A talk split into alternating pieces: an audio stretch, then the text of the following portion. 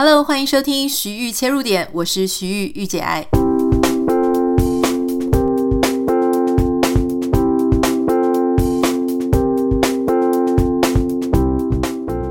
欢迎收听今天的节目，今天很开心为你邀请到一位哦住在挪威的朋友，但他呢其实是。我觉得他的背景非常的特殊，如果你听到，你可能会吓一跳，因为他的专长跟他的兴趣，我如果说要说斜杠的话，我觉得他真的是非常典型的斜杠哈。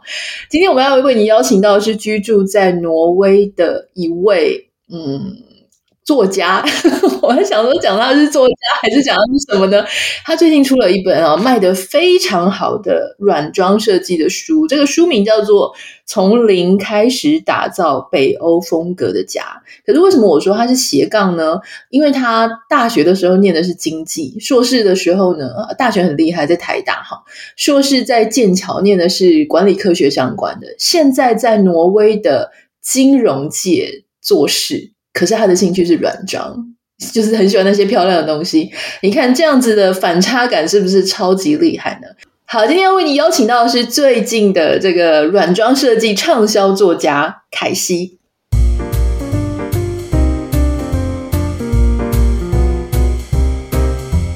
Hello，大家好。然后真的很不好意思被这位畅销作家这么介绍。凯西，我也很想知道，就是说你是。怎么样？你现在是专业的软装师吗？还是说你是业余，或者这是你的兴趣？就怎么会想到说，作为一个金融业做的好好的，而且金业其实应该蛮累的吧？怎么会想说要来做软装设计这样子的书呢？现在这个软装其实是完全是兴趣，但是我业余的时候有些有时候会参与，就是协助当地的软装师做一些布置。不过就我常说，就我其实还蛮喜欢我正职的工作，所以有两件事情在生活里面其实还是蛮蛮好的。这样对，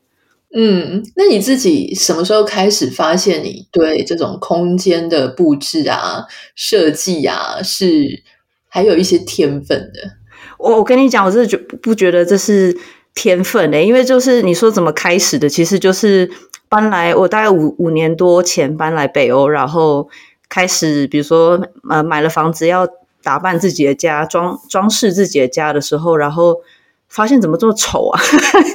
就是觉得太丑了，所以你你那个所以那个不叫天分，是说你能不能够意识到你的家没有比别人的家好看，或者是为什么你达不到，然后。学习的过程就是我刚好就在就是北欧嘛，这个设计室内设计很厉害的地方。然后学了一阵子之后，后来就把就把自己觉得很丑的家弄成现在的样子。那也很幸运能够就被挪威最最应该说最具权威性的报纸有采访过我们家，然后所以才觉得说有很多很值得可以跟呃大家分享的，所以才写了书。对。所以你们家是被当地的媒体报道过，那这个媒体他当时怎么找到你？然后他怎么说你们家的？他们哦，他们他们就是那个最大报纸，就是固定每天或者是每每每两三天就会在报道一些居家。那那个居家通常都是有一些特色的。那我们家那时候他觉得最有趣的，也就是我这个从北从呃亚洲东亚来的呃女生，把家里就是。就是比较东亚跟北欧之间对于居家不同，然后居家不同的看法，然后呃，我我是怎么样打造我的家？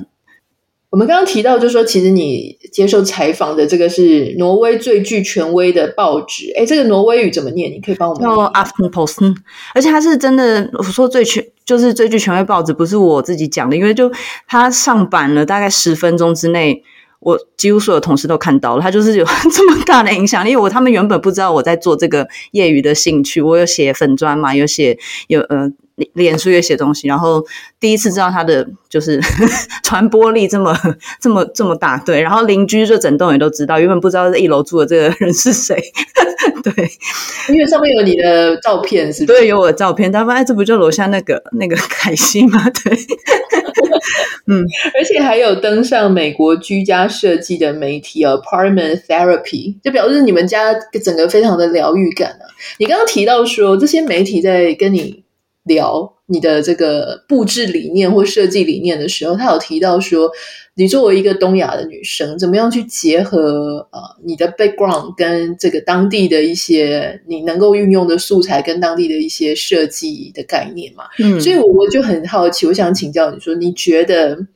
你觉得你是是完全是去 copy？呃，挪威或是北欧当地的设计，还是你确确实实的真的是有把一些亚洲或者你成长的元素放到你现在的居家布置里？哦，我觉得一一定会是后者，因为前者其实蛮恐怖的，就是说你真的是去全部抄，就是哦这个东西不能用，因为这个不是北欧风格，然后其实最后你就会做出一个样板。就是没有没有温度，而且也不看不出来是谁住在那边，有点像家具行那种感觉。所以，对，所以我们家其实呃有融入蛮多，就我自己小时候的东西啊，或者是其实现在如果看那本书里面有有一大有一幅很大的画，它是比较偏东亚的那种呃日本那种浮世绘感觉的。对，那它可能也不是在北欧这么常出现，但我我自己很喜欢，而且跟就毕竟还是东亚文化这样。对，其实我觉得你讲到一个重点，就是我以前在台湾的时候，因为人就在亚洲，所以我反而不会特别想要去放很多亚洲元素。当时反而是想要放一些西方的元素，比方说你在布置放在画的时候，我就会去放什么伦敦的一些街景啊，哈，我曾经去过的地方，或者很多人喜欢放世界地图嘛，因为你就是缩在一个很小的地方，你就想要把外面的东西带进来。可是当你我们现在人在，我在美国，你在挪威，这个时候我就开始觉得说，哎，像我们的青花瓷啊，就像你讲的书法啊，那些东西是很美的哈，或是一些国画。突然之间，你就觉得说，如果能够在，虽然我们家是走美式乡村风格嘛，是，但是你确确实实还是能够把这些东西融入哈。但是我觉得有时候我们就讲到一个痛点，就是很多人就觉得说，在台湾。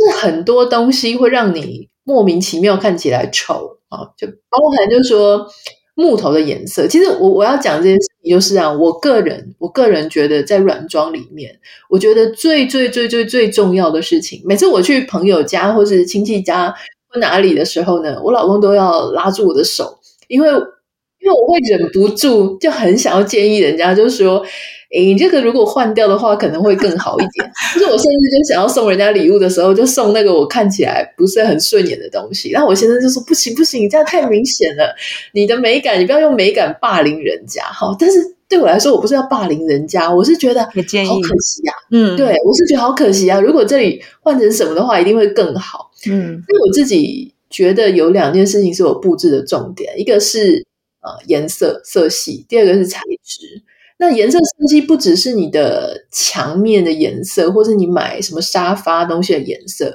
我觉得大家常常忽略掉的一点是木头，嗯，因为木头它其实是有色系的差别的嘛，有的比较偏红、偏灰、偏白，然后等等的。那你一定要在这些东西找到调配或是比较相相似的，你才会感觉是整体的。那我很好奇，我想要问凯西，就说你觉得台湾很多人觉得他们。看起来布置很丑，你觉得通常问题会出在哪里？我觉得像我现在看 Anita 的后面，你的东西其实是有经过一个布置的处理，叫做我觉得它是已经在 styling 的范范围内，它不是把东西摆整齐。譬如说你的，其实它是有美感的陈列东西，对吧？那在台湾，其实就是我刚开始觉得家里很丑，其实也是有个原因，就是后来发后来发现，就是从小到大。我们大概在台湾吧，大家就会觉得说东西把它收整齐，就是就是美了。对，那这那这个这，我觉得这是真的是没有错。但是，然后大家会追求一些什么疗愈系收纳啊这些，但是有些时候其实你摆整齐东西不会美。对，那像北欧的话，他们就是有一种意布置的艺术叫做 styling，所以书里花了很多的篇幅介绍，它是用东西来作画。那其实它有个好处，它有更更好的一个地方，就是当你把东西，比如说这边高矮搭配之后，它就是一个固，就是你搭配出一个很和谐的模样。所以你不可能说我再来，我今天多买了一罐胡椒，我就把它丢在旁边，因为就破坏那幅画面。所以常常有人问我说，为什么北欧居家里就没有杂物？啊，其实很简单，就是因为你已经定义好了这幅画面，所以你不可能再去加东西，或者就是你加一个东西，你都要好好仔细的去想过，所以杂物不会那么容易滋生。那跟摆整齐就不一样，因为摆整齐你摆三罐排排好排好的什么罐瓶罐，你还可以加第四罐，可以加第五罐，或者是桌上像我们会有一些 coffee table books，right？那那个 coffee table books 可能两本就已经。到顶了，因为你在加那个视线，就那个视觉就不对了。但如果是摆整齐的概念，五本也可以，对吧？嗯，对，所以我后来有有点不太喜欢看。呃，日本其实也也有分了哈。那如果是教那种日本的小资女，嗯、怎么样在她的小小的公寓里面把东西摆整齐，像你这样讲的，其实我后来就没那么喜欢看，因为它真的就是一大堆的公仔或一大堆的小物，全都摆在上面，我觉得。还是蛮乱的。那我我觉得很重很重要的一件事情，就是你刚刚讲的，我觉得讲得非常好，就是你的家不管哪一个角落，你站在哪一个位置看过去，都要把它当成是一幅画面。而那种画面感，我觉得它就是很重要，它会影响到你。比方说，你的你刚刚讲，就是我们的咖啡桌书啊，coffee table book，它的书封。是什么颜色？是超重要。对 对，它的书封，如果你家都是简洁的白色、黑色为主，你那个东西你不可能来一个花花绿绿，然后 一个普普风，就有一点怪嘛。哈，那比方说像我们家自己是走木色调的，或是植物很多的，所以我就会选择比较像偏啊绿色啊，或是白色啊，然后或是金色啊，就是它能够跟那整个画面融入在一起。那以前我先生也是很不能理解，他就是觉得什么东西他很重 CP 值。OK，那一个东西呢，白色要加五块钱哈，不要讲五块，五块可能真的是太太讲，我们在讲他坏话。可是如果白色东西呢，要加个一百块啊，五百块的东西加个一百块变六百块，可是红色或紫色或绿色的啊，甚至是变四百五十块还打折。很多人就会选择说啊，反正东西都一样，我就去买四百五十块的。行，因为凯基一定不会这样做，对不对？以前可能会，但是如果你家里有一个模样是你想要追求那些东西，其实就是花得下去。因为每天要一直看呐、啊，对啊，就嗯，对，嗯。我后来严重到，甚至我现在在买沐浴用品啊，或者它的外包装，然后我的香水的外包装，我我现在开始不会买一大堆东西了。可是我会确定说，我买的那个东西。它能够在我家放得下去，如果它够漂亮、够符合，它就能站在外面。但如果它真的很好用，可是它的外观就不 OK，呃，要不我就是。要不就是我自己买一个包装，要不我就把它放在柜子或抽屉的里面。对对对，我然后像刚刚你有提到说，你觉得色彩跟质地是很重要，这我也我也我也非常同意。尤其是色彩，这样听起来可能有点钻牛角尖，但是譬如说我因为写这本书去采访了一些我觉得很漂亮的北欧居家，那碰到其实很多人他们其实家里都有一个自己的调色盘，就是什么颜色会出现，什么颜色不会出现，然后这是非常就是。我自己后来也有感受到，譬如说我的客厅，我就是这几个颜色是我想要出现的颜色。然后我的 那后来我，比如说我曾经买过一盆植物，那那盆植物回来之后，它其实有点黄色。然后哦，我就觉得它好刺眼哦，因为我我家里没有那个那个这么荧光的黄，所以它没办法出现在那里，就把它移到其他地方去。对，那像我家 沙发是天蓝色的，那其实原本想说哦，要不要走一个时髦的感觉？因为比如说蓝色配配橘色，我之前看过，我觉得蛮时髦。后来来了以后，发现哦，不是，不是，不是我要的。那我想说，还是要一点粉色系呢，看起来比较温馨。后来我们有粉色系的枕头，但又不对了，因为它人工感好重。对，所以后来我们的粉色是出现在植物上跟画上，就不是用枕头，对，抱枕。所以我就是我也蛮同，我很同意，就是色彩是需要先沟通好、定义好的，因为有些呃，然后不知道那个 Anita 有没有看过。呃，也是蛮多，也是会有人喜欢没有颜色的家，黑白灰，对，它也是一种选择，嗯、对啊？很多丹麦人他们家里会选择那种黑色、白色、灰色。如果你真的能够把持得住，所有东西都呈现，它其实会呈呈现出一种非常惊人的、也很现代感的 style。可是我觉得很难的事情是，如果你把所有家里的什么零食啊、杂物啊、各种包装，可能你就是需要很多收纳空间，把它收在。大家看不到的地方，对不对？对对，所以你们家有很多的那种暗柜吗？或是可以把门盖上，然后里面东西是五颜六色的？哦，当然，对，有些哪有些东西哪些要收起来，哪些要放出来，都是一定想过的。譬如说书的封面那那个其实是有点仿古的法式的那种法国乡村的那个展示的橱柜，那里面摆了很多瓷器嘛，那其实那也都是想过的啊，因为我摆的是莺歌的瓷器，它有白色，然后有一点点紫色，所以 OK。还有北欧的老瓷器，但是我把老公他们。家传的一一套黑色跟带有金边的瓷器，其实是很美，但是因为不是我们家会出现的颜色，忍痛收起来。对，就它是被收在看不到的地方，虽然还是很重要，但或许将来，将来或许我们家里有这些颜色，他们就可以出来。对对对。嗯，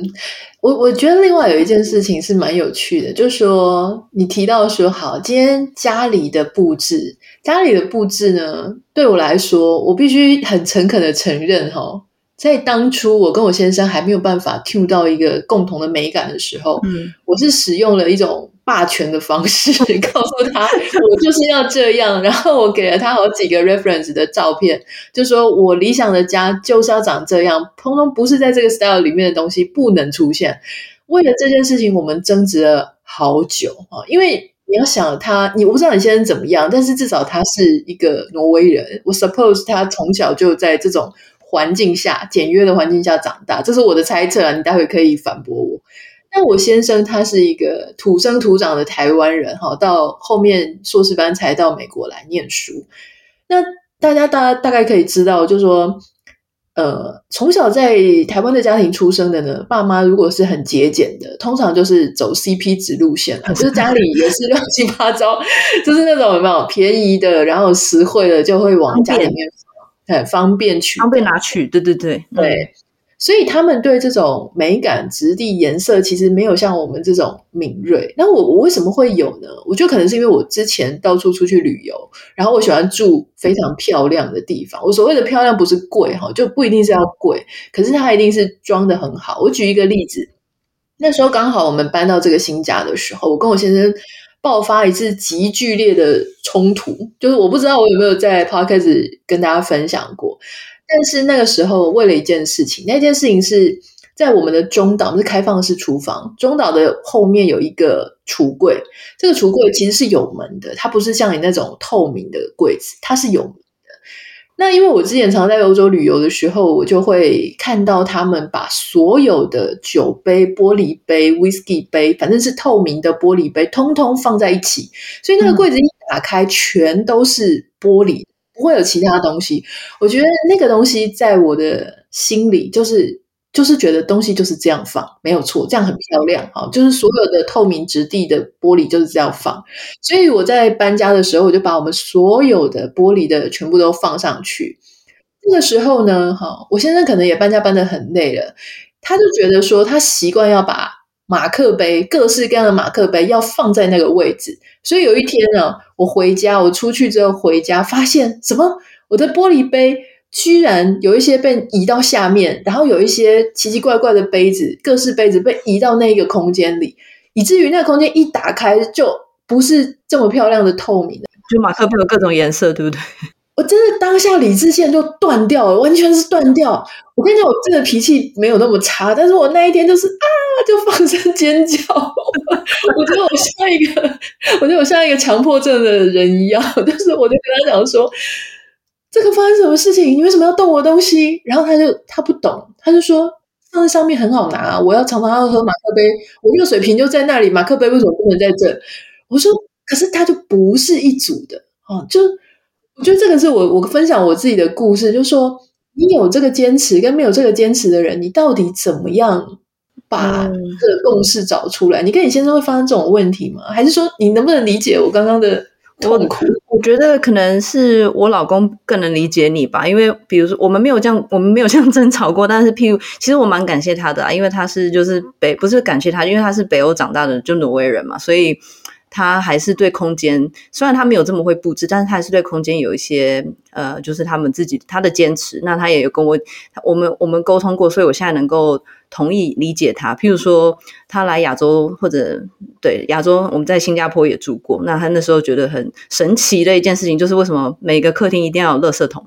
对，然后垃圾桶很大，然后嗯很很方便嘛，但而且垃圾桶还是没有盖子的，所以你走过去有时候还看到一些。很不好看的 香蕉皮啊，或是什么的在上面，然后对，然后他就说我们将来将来我们客厅不要有垃圾桶，那时候想说，哦，反正还不知道什么时候要搬新家没差。然后，譬如说，还有卫生纸盒，有没有卫生纸？不一定要装在很美的盒子里。对，重点，我我老公喜欢在各个角落放面纸盒，哎，然后我后来你才发现，西方人他不会什么吃饭也用面纸，他们会用餐巾纸，他们不会。可是台湾就是到处都是抽取式面纸。对，我跟你讲，他夸张到就是在这边的 IKEA 是买不到面纸盒的，所以我的我家的面纸盒，我那时候还是想要面纸盒，我是从台湾带来的。然后我们有我我现在的面纸盒是藏在一个很好拿取的抽屉，因为我也觉得没有必要一直看到它，那天用一两次，好像它也不是什么特别重要的风景，没有看到 OK。对，这是这是我们两个稍微有，就是我有被他改变，然后同意他的部分，当然也有可能我改变他的部分。对，譬如说，我不知道 Anita 对于客厅出现钢琴这件事有什么想法？我觉得钢琴就是要在客厅啊，因为你知道我们那时候在买买钢琴的时候，我先生就跟我说好。我们家的那个主卧室的床，床的前面刚好有一个空位，这样。然后他说，就把钢琴放这儿吧。哦。然后我就越想越不对劲。我看所有的钢琴，人家家里的钢琴都应该放在客厅，而且我觉得这也有实用性啊。就是朋友来的时候，如果需要唱歌跳舞什么的，当然不会跳舞啦，这个年纪 他要唱歌，你就是会在客厅里面放钢琴啊。所以这一点怎么样？很很奇怪吗？没有没有没有，我觉得我不会很奇怪，但是。呃，就你看过几个北欧家庭的客厅有钢琴，就是那种传统直立式黑色的钢琴。哎，我我看过的北欧人家庭不多啦，所以是没有，就比较少。然后他们，因为我因为我其实这就是文化差异，但譬如说，因为就是一个简约的家，所以你想象在一个简约的客厅中出现一台黑色的直立的钢琴，它马上就是就是视觉焦点就变成它。对，所以其实大家就会想说，那这比如说，我相信有些家还是会这样处理。那那钢琴可能不会是黑色的，或者说那就代表说，这一个家的人就是钢琴对他们来说是一件非常重要的东西。可能他们很会弹钢琴，他们就是要来。那有些人可能就是没有那么会弹，那他还是想要练，那钢琴就不会摆在这么显眼的位置。因为你想象走进来，大家第一眼就是看到这台黑色大钢琴，哎，要是你不会弹，不是很尴尬？对，那我是从小就有弹钢琴，我学了大概八年、十年，我很喜欢弹。但我老公那时候有说，哦，如果是深色黑色的钢琴，那要不要我们摆在卧室？我想说摆在卧室，对，你是什么意思？对，然后他也其实他们家也是有在，就是也是钢琴，算有点钢琴世家，奶奶曾经是。挪就是钢琴演奏家，挪威很好的钢琴演奏家，所以还是会提出这样子的想法。那他们可能钢琴就是会放在其他一些地方，但我们后来想到一个折中的方式，就是我们买了一台木木质的木头做的电子钢琴，它就小了很多，平常不打开的时候像是一个书桌，所以它是出现在客厅是 OK。那我后来。如果看我们书中就我们家客厅的话，我现在也完全可以想象，要是我现在这边有台黑色深色的直立的钢琴，我们家的氛围就是会完全不同。对，所以就是北欧他们他们对居家，而且是公共空间的摆设，其实有非常多的坚持。那譬如说，我也听过北欧的同事，他们就用有点半开玩笑的语气说：“哎，我。”前几天路过，可能楼下一楼，因为有那个落地窗，稍微瞄到他们家里。他说很可能是与亚洲亚洲搬亚洲移民来的邻居吧。他们家的客厅竟然摆了一张按摩椅。对，我跟你讲，这个美国也是我，因为我也常去看一些那种要卖的房子嘛，就是房房地产。你只要看到 Awesome 或是什么的那种按摩椅，这绝对是亚洲屋主的，因为其他西方人是绝绝对对不会放。那果然就是通常按摩椅跟安博盒子会同时出现。对，但是但我觉得这也不能错或就是没有对与错，但是你的你对空间的选择就是不同。对，那我相信我跟我老公就常腰酸背痛。我说如果我们家有摆按摩椅，他就说哦，那一定要摆在书房，就是密闭空间里面，因为它也是太大了。对。然后可能造型也没那么好看，就是它也会变成一个视觉的焦点。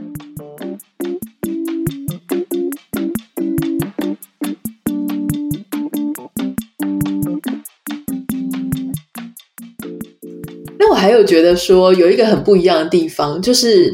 我之前在欧洲这样子活动的时候，我很习惯，而且我个人也很喜欢晚上到夜里的时候，灯光应该越来越暗，越来越暗。嗯不管你是在客厅、在洗澡或是在哪里的时候，灯光就是应该要昏黄了，好，嗯，有点比烛光再亮一点点那种感觉，而且一定要是暖黄色的灯。可是我先生就不是啊，而且我先生其实他，我讲我先生，其实我要代表的是很多的台湾人哈。我就发现他们喜欢灯超亮的，就是那种蓝白色、亮白色的灯啊，然后不要不要昏黄，特别是洗澡的时候，诶，洗澡不都睡前的时候在洗嘛？哈，我们是这样子。嗯，我也是。我洗澡的时候，我会开到只剩一个黄黄的灯，然后就在很温馨哦，然后有一点放松、晕缭绕，对对对对对，然后放个古典乐，嗯、放个爵士乐在洗澡。嗯，结果我先生就是洗澡一定要打开超亮的，他是要照镜子吗？没有，他就是在里面洗，然后我就很纳闷，我就问他说：“哎，我们人生已经洗澡洗了四五十年了，就是你你是怕洗不干净吗？一定要把一定要把灯打开，打这么亮？”他说：“就是习惯呢、啊，就觉得这样子才对啊。”你是不是也有遇到说很多像亚洲或是欧洲，大家对灯光亮度的要求好像不太一样？你这问到一个超好的问题，因为书中其实有一章就在特别解解答这个问题，因为我刚开始写这个。粉砖啊，呃，与凯西一起打造北欧风格的家。刚开始最常被问的问题，因为放一些很美的北欧照片，大家就会问说：怎么没有主灯？晚上够亮吗？然后这个问题就我想说，我从来没有想过。呃，你看那个客厅为什么没有一盏很明显的大灯？还是都被藏起来？是去哪里？后来就是我发现，就是东可能东亚跟北欧对于光这件事情有非常不同的想法。因为北欧他们其实没有在追求一盏，就是你一按下去。整个室内就全部一定要通通亮的那种主灯，有的时候你看到客厅有一盏灯，它其实只能发入发出一点点微弱，或者是那个光没有办法让你小孩在底下写作业那种光。他们比较追求的是光源要来自四面八方，所以这边有一盏立灯，这边有一盏吊灯，这边有一盏就是晚上还会用烛光。他们说，比如说一个空间里面大概有七到九个不同的光源，让你的心情跟活动有对应的灯，比起一盏主灯。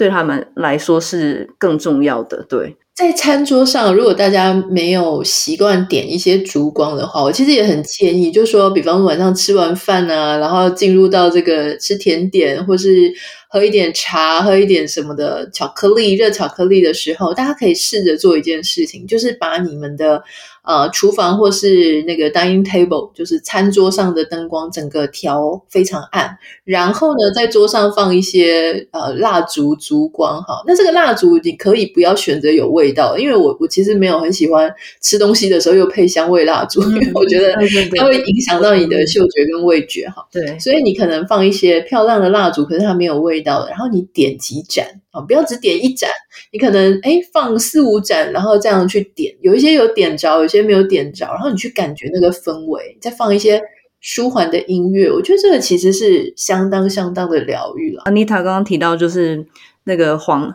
黄色灯光跟日光灯的差异，其实我后来发现，就是我们如果去就是比较东亚的餐厅吃饭，它其实那个光也是会比较亮的。那如果你去法式啊或者是欧式的餐厅吃饭，它的灯就是比较暗的。我发现北欧人吃饭也是希望就是暗一点，不要头上有一盏。日光灯这样，那像我们家就是餐桌前屋主留下有一盏灯，我们还没有在慢，目前在慢慢换掉，它是日光灯的那种亮度。然后我就记得很清楚，圣诞节的时候，同事来我们家吃饭，我特地不开那盏灯，我开旁边烛光啊，都是一些昏黄的光，大家很开心。然后我还是想说，我问一下大家想不想想不想要更亮，所以我把那盏日光灯，我说大家看一下，你们想不想要这盏日光灯？我一按开，然后我同事就哦，然后其中一个就说，我觉得可能可以做手术喽。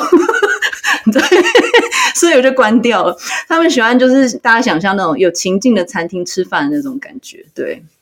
其实当你把你自己家里打造的很舒适，宛如在外面，不管是饭店啦、餐厅啦，有那种浪漫的感觉，其实你就不一定要出去吃饭了。哈，就有些什么结婚纪念日啊、生日啊，其实你在家里就可以。呃，透过不同的可能是桌巾，像我自己就会用不同的桌巾，然后我连餐具都会平常用银色的，然后在重要节日的时候用金色的，然后做一些不同的呃碗盘，那你就会感觉很不一样。那我想要请教凯西哦，就说你在书里面啊、有一个部分你提到说，当时你还完全是新手的时候，你透过这个德布西的《月光》这首曲子，哈，得到了一些灵感。那可以跟我们分享，就说德布西的《月光》跟你搭配屋子的灵感有什么关系吗？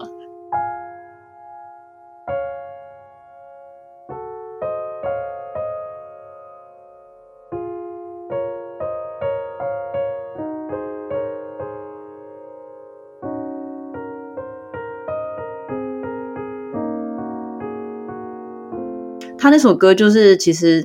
呃，电影里面常常出现，或者是有时候配乐会出现。他就是很安静的，他他当配乐也可以，但是他有一些很精彩的地方，就是你要当他是独奏曲也可以。那我那时候我觉得我跟我老公就是，可能有些人布置，呃，这是个人风格，但有些人布置他们会想要追求一些很明显的主题，就是的，我不论是什么，那我们两个是比较追求说画面要。和谐，就不要有东西太过于突出，但这也可能反映我们现在人生这个阶段，就是我们还没有找到，譬如说真的很想要花大钱投资整场很喜欢的画作，让它变成超大的视觉焦点。OK，对，那所以我们希望就是大家走进来的时候是，就是我发现客人走进来，他们其实没有每个人都会看到不同的地方，讲到的事情都不同，没有人一定一定要称赞那幅画或者是那什么那那个柜子。大家看到不同的东西，然后坐下来的时候也不会觉得有一个什么很大的物件或者是一个很显眼的东西一直在吸引你的注意力，所以它就跟这首歌我觉得蛮像的，就是你要仔细看它不会无聊，但它又没有一些很抢眼一定要你去看它的东西。嗯，所以透过曲子，你你可能先找一首主题曲。平常大家是在恋爱的时候，好像会给自己的恋情一个主题曲。其实，在做软装设计跟布置的时候，你也可以。呃，从透过不只是透过颜色，你可以透过主题曲去得到一些灵感跟那种氛围啦。哈。那我觉得，我想大家最后应该也会很想要知道说，说是不是好看的布置一定要花很多很多钱，还是说你觉得你自己？当然，我想我们应该都花了一些钱，可是并不是我自己，并不是指每一样东西都很贵。说实在，每一样东西都是我我们负担得起，其实还蛮平价的。重点应该是。呃，有没有想到要这样搭配，或是说这样，你你自己的呃布置，你会花很多很多钱吗？还是你是怎么样去收集这些东西？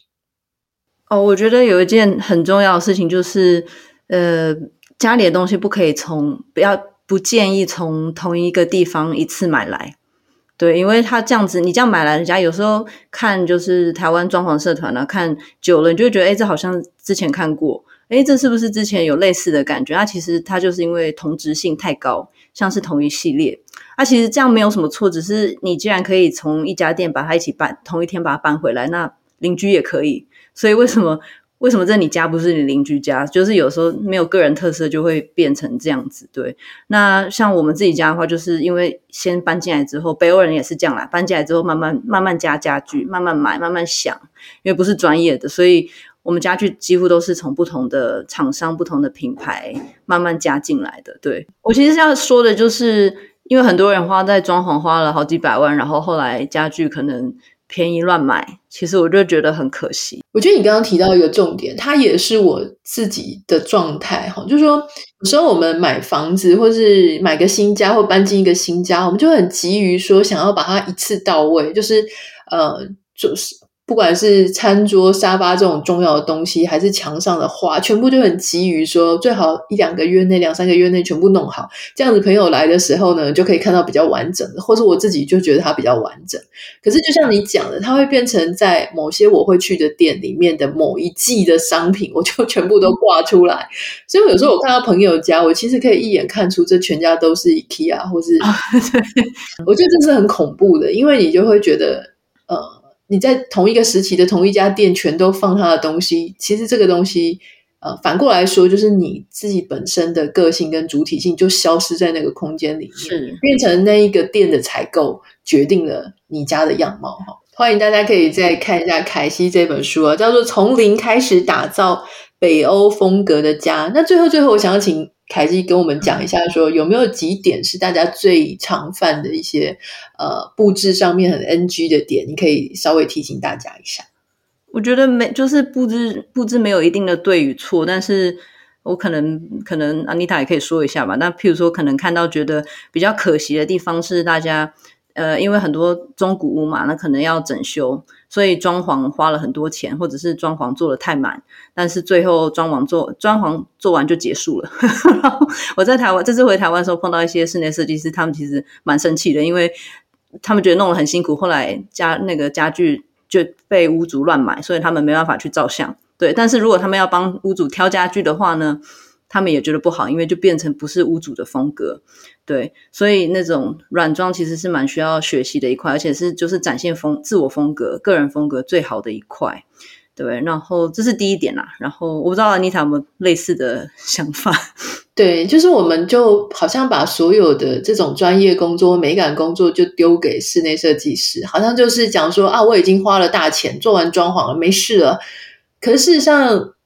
他们只能做一些，甚至我觉得他们做的事情越少越好，就把一些必要的什么天花板啊、砍灯啊，然后啊、呃、收纳东西做好，其实就应该是你自己的工作。那我自己的方法是，我会看很多像 Pinterest 或是我喜欢的杂志，但我不会只照着一张去完全 copy，我会找几个我喜欢的，然后去想说，哎，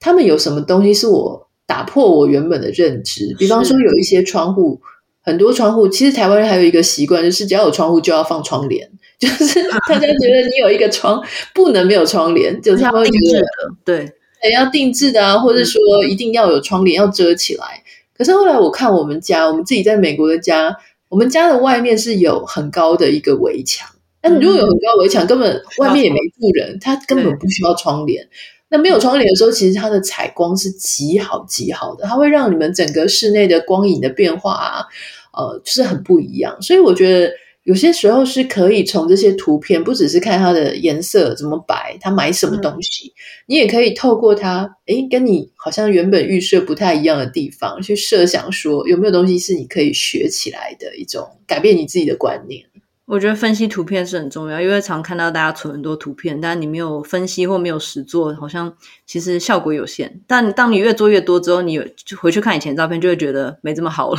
对，那就是你进步的品味提升的表现。对啊，东东西有些东西太小了，变得有点小气。譬如说，虽然可能用地毯，我常看到台湾就是地毯真的太小了，那可能家具就是它没有。把空间连接在一起，反而他自己站在那边，就感觉又多了一块东西这样子，或者是画太小，海报太小，就是你有很大的一面墙，但你弄了一个很小幅的一幅画在那里，就变得有点小气，有点拮据那种感觉。有的时候大的大东西要够大，才才会有大大气的感觉，对。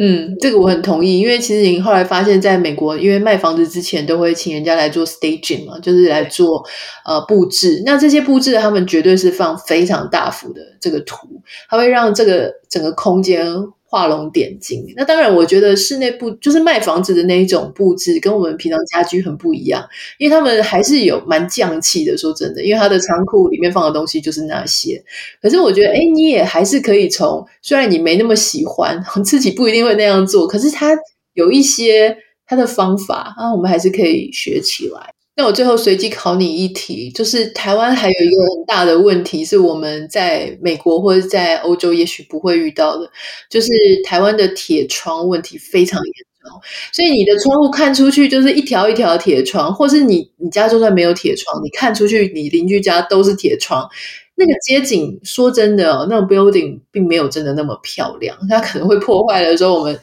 呃，在我们比方说像书上呈现的啊，或者我们一些理想的那种窗景的风貌，你有没有什么方法撇 pebble，就是可以稍微让这个窗景好看一点点？有诶、欸，我觉得，因为其实书中有提到，就是关于窗框这件想这个想法，因为。呃，常常就会有人羡慕什么哦，北欧怎么都是白色的窗框，好美。台湾的铝窗就很丑，但是其实不一定，因为有有的时候北欧还会，北欧人还特别把他们窗框漆成深的颜色啊，原因就是因为，因为你把窗框想象那个窗框漆成深色，它就变得像相框一样，比比。墙壁还要深色，那是想要带大家去注意到我这边有一个窗户，外面有美景。所以用到台湾，你就会想到说啊，你既然外面就不是美景了，你那个窗户有没有必要把自己把它裱裱得像相框一样？所以曾经给过台湾的一些呃读者的建议，就是如果你外面是没有风景的话，你那个窗户就要尽量处理成窗框，要尽量处理成跟墙壁是类似的颜色，就降低大家去注意它那边的 的。你家里可以弄得很美，但如果外面没有风景，你可以这样处理，或者是你窗户那边也可以摆一些绿色植物，就自己自自己来制造一些风景，这样对。嗯，我很同意哦。我也是，如果是我的话，我应该也是会放一些就是植物，那它可能叶子呃。比方说像呃棕榈啊，然后或是一些悬挂式的，呃，可能是可能 English Ivy 啊，或者什么的，让它能够或是黄金葛，它的叶子呃垂掉下来的样子是很漂亮的。然后第二个是台湾，它也很适合这一些呃需要湿气的植物嘛，所以你就会让你的视觉转移那个焦点，这个也是我自己觉得是不错的方法。我们今天非常谢谢凯西。如果大家对今天我们讨论的软装设计或者是布置的话题有兴趣的话，欢迎可以呃去找哈，我们也会放在节目简介栏这个连结，叫做这本书叫做呃从零开始打造北欧风格的家。那凯西他有一个脸书哦，他是与凯西一起打造北欧风格的家的版主哈，大家也可以去 follow 他的粉丝团。我们今天非常谢谢凯西。谢谢，拜拜。今天如果大家对呃节目啊，或者是对凯西，或者对我有任何的想法想要分享的话，欢迎你可以私讯到我的 Instagram 账号 Nita 点 Writer N I T A 点 W R I T E R，不要忘记帮我们在 Apple Podcast 跟 Spotify 上面按下五颗星，感谢你，拜拜。